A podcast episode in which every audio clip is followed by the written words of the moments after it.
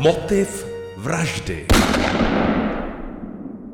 Dobrý den, je před námi další díl podcastu Motiv vraždy. Dnes to budou lékaři. Jednou bude doktor oběť a jednou vrah. A opět to bude jeden případ ze zahraničí a jeden z Čech. Zároveň si ve zkratce připomeneme zločiny ze zdravotnictví. Bohužel těch případů, kdy vraždil zdravotní personál, je po celém světě docela dost. A ještě jednou bohužel. Tyto případy bývají většinou hodně složité na dokazování. Mezi ty české nejznámější vrahy zdravotníky patří určitě Petr Zelenka, takzvaný heparinový vrah. Ten zavraždil nejméně sedm pacientů a nejméně desetkrát se o vraždu pokusil. Do práce chodil znechucen. Vadili mu lidi, pacienti. Nejdříve jim podával něco na spaní, pak inzulin a nakonec heparin. Lék na ředění krve.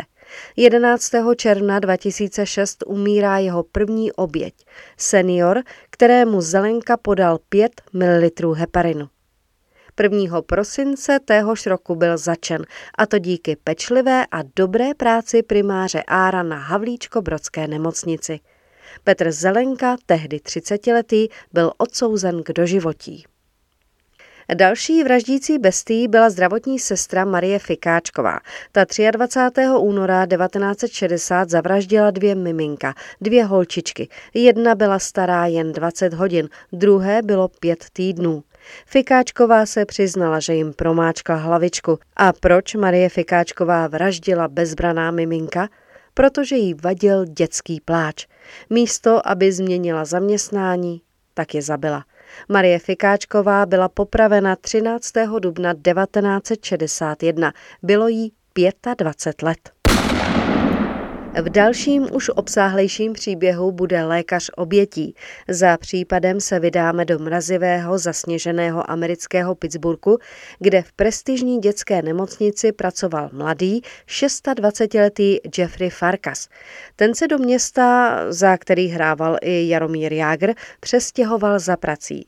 Před dětskou nemocnicí pracoval na záchrance v Detroitu, kde ho cestou z práce postřelili tak se odstěhoval do klidnějšího a bezpečnějšího města, kde na něj místo slibné kariéry čekala smrt. 3. prosince 1989 Jeffrey přišel z práce domů. Do domu, kde bydlel ještě se dvěma kamarády. Ten večer byl doma sám. Kolem půl osmé mu zavolal přítel, který šel z restaurace a zjistil, že mu nejde nastartovat auto. Zavolal tedy Jeffreyho a poprosil ho o pomoc. Jeffrey pro něj okamžitě jel a odvezl ho kam potřeboval. Pak se Jeffrey vrátil domů. O pár hodin později. Ve čtyři hodiny ráno dorazil domů jeden ze dvou spolubydlících. Byl to také lékař. Toho překvapily otevřené dveře. Hned si všiml, že je něco špatně. V kuchyni na zemi našel Jeffreyho peněženku a krvavý nůž.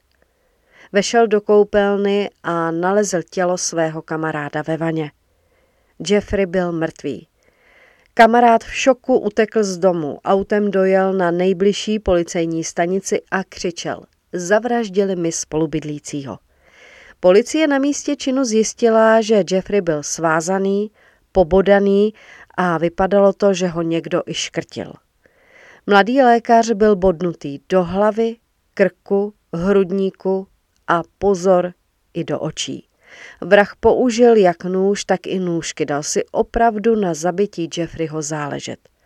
Policie okolo krku Jeffreyho našla kabel z vysavače a na něm docela složitý úzel, takže vyšetřovatelé věděli, že útočník má v tomto oboru znalosti. Vedle těla ležela dřevěná karibská maska, kterou Jeffrey dostal od svých rodičů. Tahle maska měla v oblasti očí také stopy bodnutí. Podle policie to mělo znamenat nikdy mě nechytnete, nikdy nespatříte mou tvář. Detektivové netušili, proč byl Jeffrey zavražděn a tak jako první začali prověřovat spolubydlící. Jeden byl se svou partnerkou celou noc, druhý, který Jeffreyho našel, měl alibi ale měl v něm i trhliny. Na jednom noži se dokonce našly i jeho otisky, ale vše uměl vysvětlit a tak ho policie vyloučila z podezřelých. Technici ve sněhu okolo domu našli stopy. Stopy od bot udělali odlitek a zjistili, že jde o velikost 46 a že nepatřila žádnému ze spolubydlících. Policisté se zaměřili na bodnutí do očí. Byli přesvědčeni, že vrah Jeffreyho znal. Většinou je vrahem někdo z okolí. Rodina tomu ale nevěřila. Vyšetřovatelé se obrátili o radu i na FBI. Odborníci na profilování jim sdělí, že útočník bude určitě ještě vraždit a to znamená, rychle ho musíte najít. Policisté prověřují Jeffreyho minulost, rodinu i známé. Nic. Nikdo o něm neřekl nic negativního. Teprve teď se vyšetřovatelé přiklánějí k tomu, že asi opravdu šlo o náhodnou vraždu, což je posunulo ale zpět. Připomeňme si, že zmizelo auto Jeffreyho. Z domu se dále ztratil kazeťák, kazety a nějaké drobnosti. Detektivové obešli sousedy a zjistili, že ten den po domech v okolí chodil muž. Byl to vysoký černoch, který měl na sobě párku a vojenský batoh. Když mu někdo otevřel, tak se ptal, zda tam bydlí Cindy, e, což se těm sousedům, těm lidem nezdálo. A tak někdo zavolal policejní hlídku. Ta prostor prohledala, ale muže už nenašla. Pravděpodobně v té době už byl u Jeffreyho v bytě. Mezitím se našlo i auto zavražděného lékaře. Našli ho v centru města, ale žádné otisky, žádné stopy. Policisté kontaktovali všechny taxislužby i řidiče autobusu, jestli někdo neviděl něco podezřelého. Opět nic. Technici znovu proskoumávají otisky v domě, kde došlo k vraždě. Jen jeden otisk nedokázali k nikomu přiřadit. Šlo o částečný otisk na dveřích koupelny. Na policisty byl vyvíjen velký tlak. Na případ bylo povoláno dalších šest detektivů. Vyšetřovatelé si nesměli brát dovolenou, žádné volno. Policie začala spolupracovat i s veřejností. Podle popisu, kterým dali sousedé, nakreslili obličej, takzvaný identikit, a zveřejnili ho v médiích. Rodina nabídla odměnu 20 tisíc dolarů. Mezi telefonáty byl i tip na Jamala Jacksona. Seděl na něj fyzický popis a měl i přítelkyni Cindy. Byl to známý násilník.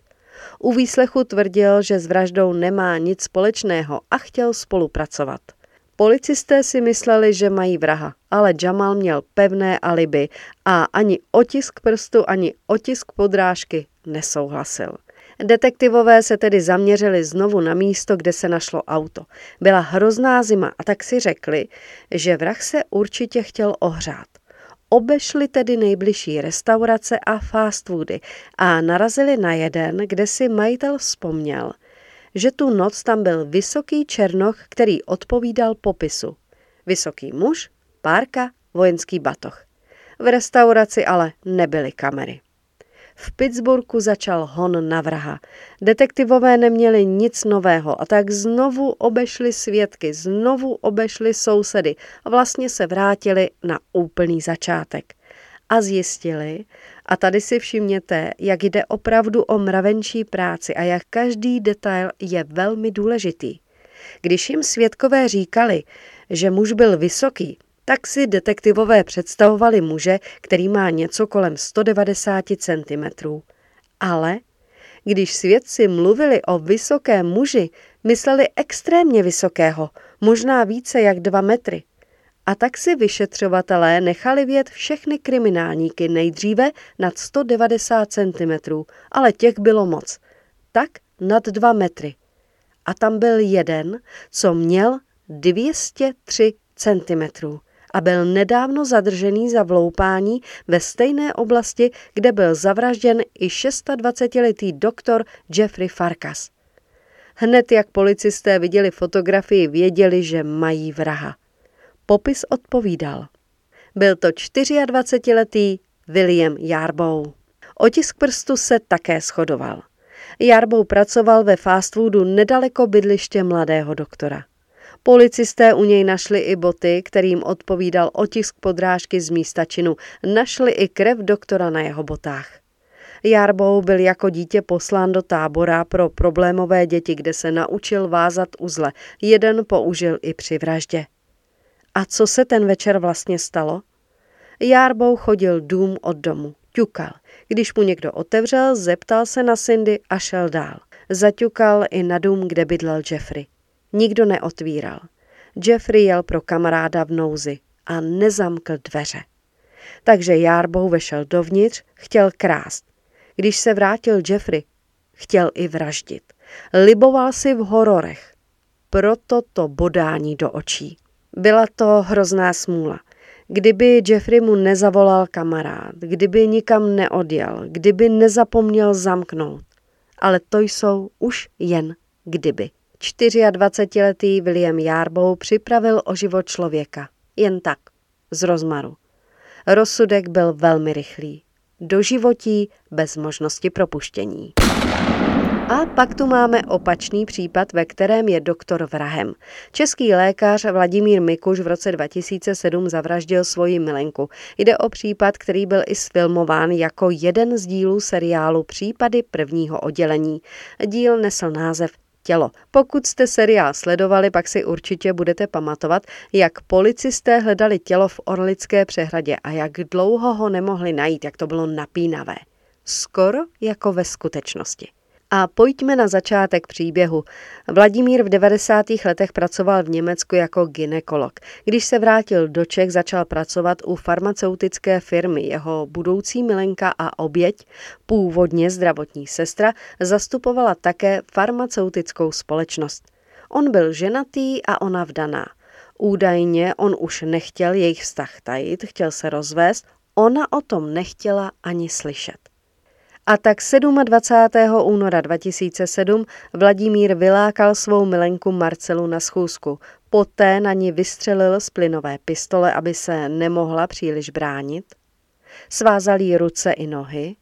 Pusu a nosí přelepil lepící páskou a ještě jí přes hlavu přetáhl igelitový sáček.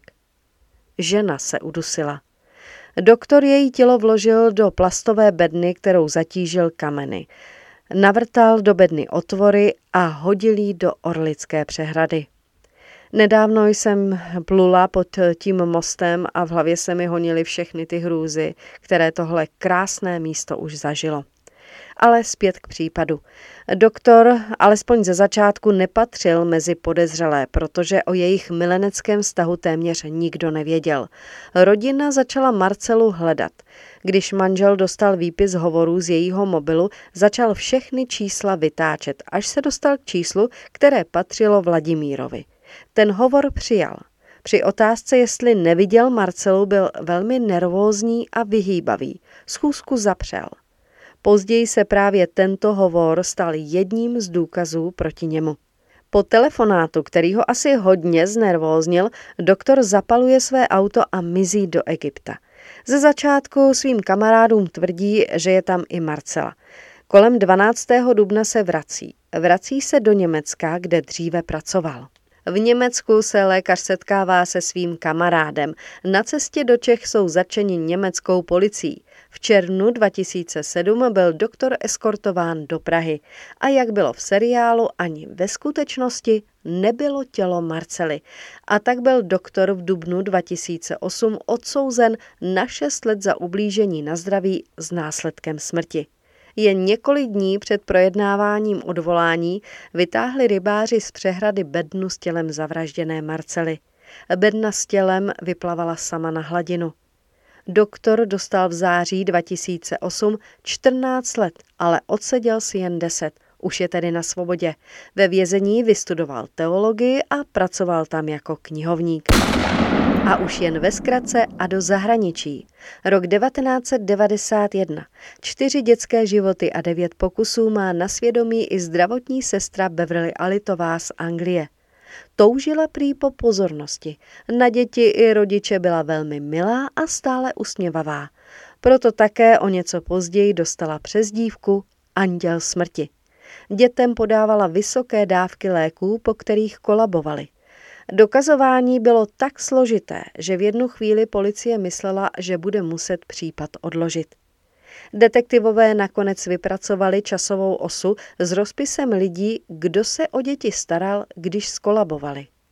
A jen jeden člověk, Jedna osoba byla u všech případů. Beverly Alitová.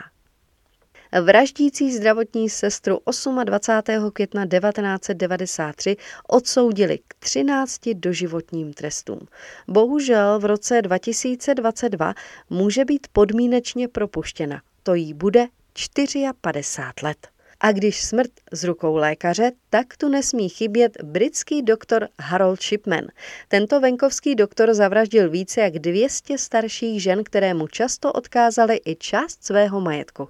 Shipman své oběti předávkoval heroinem a bez pitvy jejich tělo předal ke kremaci. Harold Shipman ještě před vynesením rozsudku spáchal sebevraždu. No a teď běžte k doktorovi. Přeji pevné zdraví, dávejte na sebe pozor a mějte krásné dny. Motiv vraždy se Štěpánkou Šmídovou.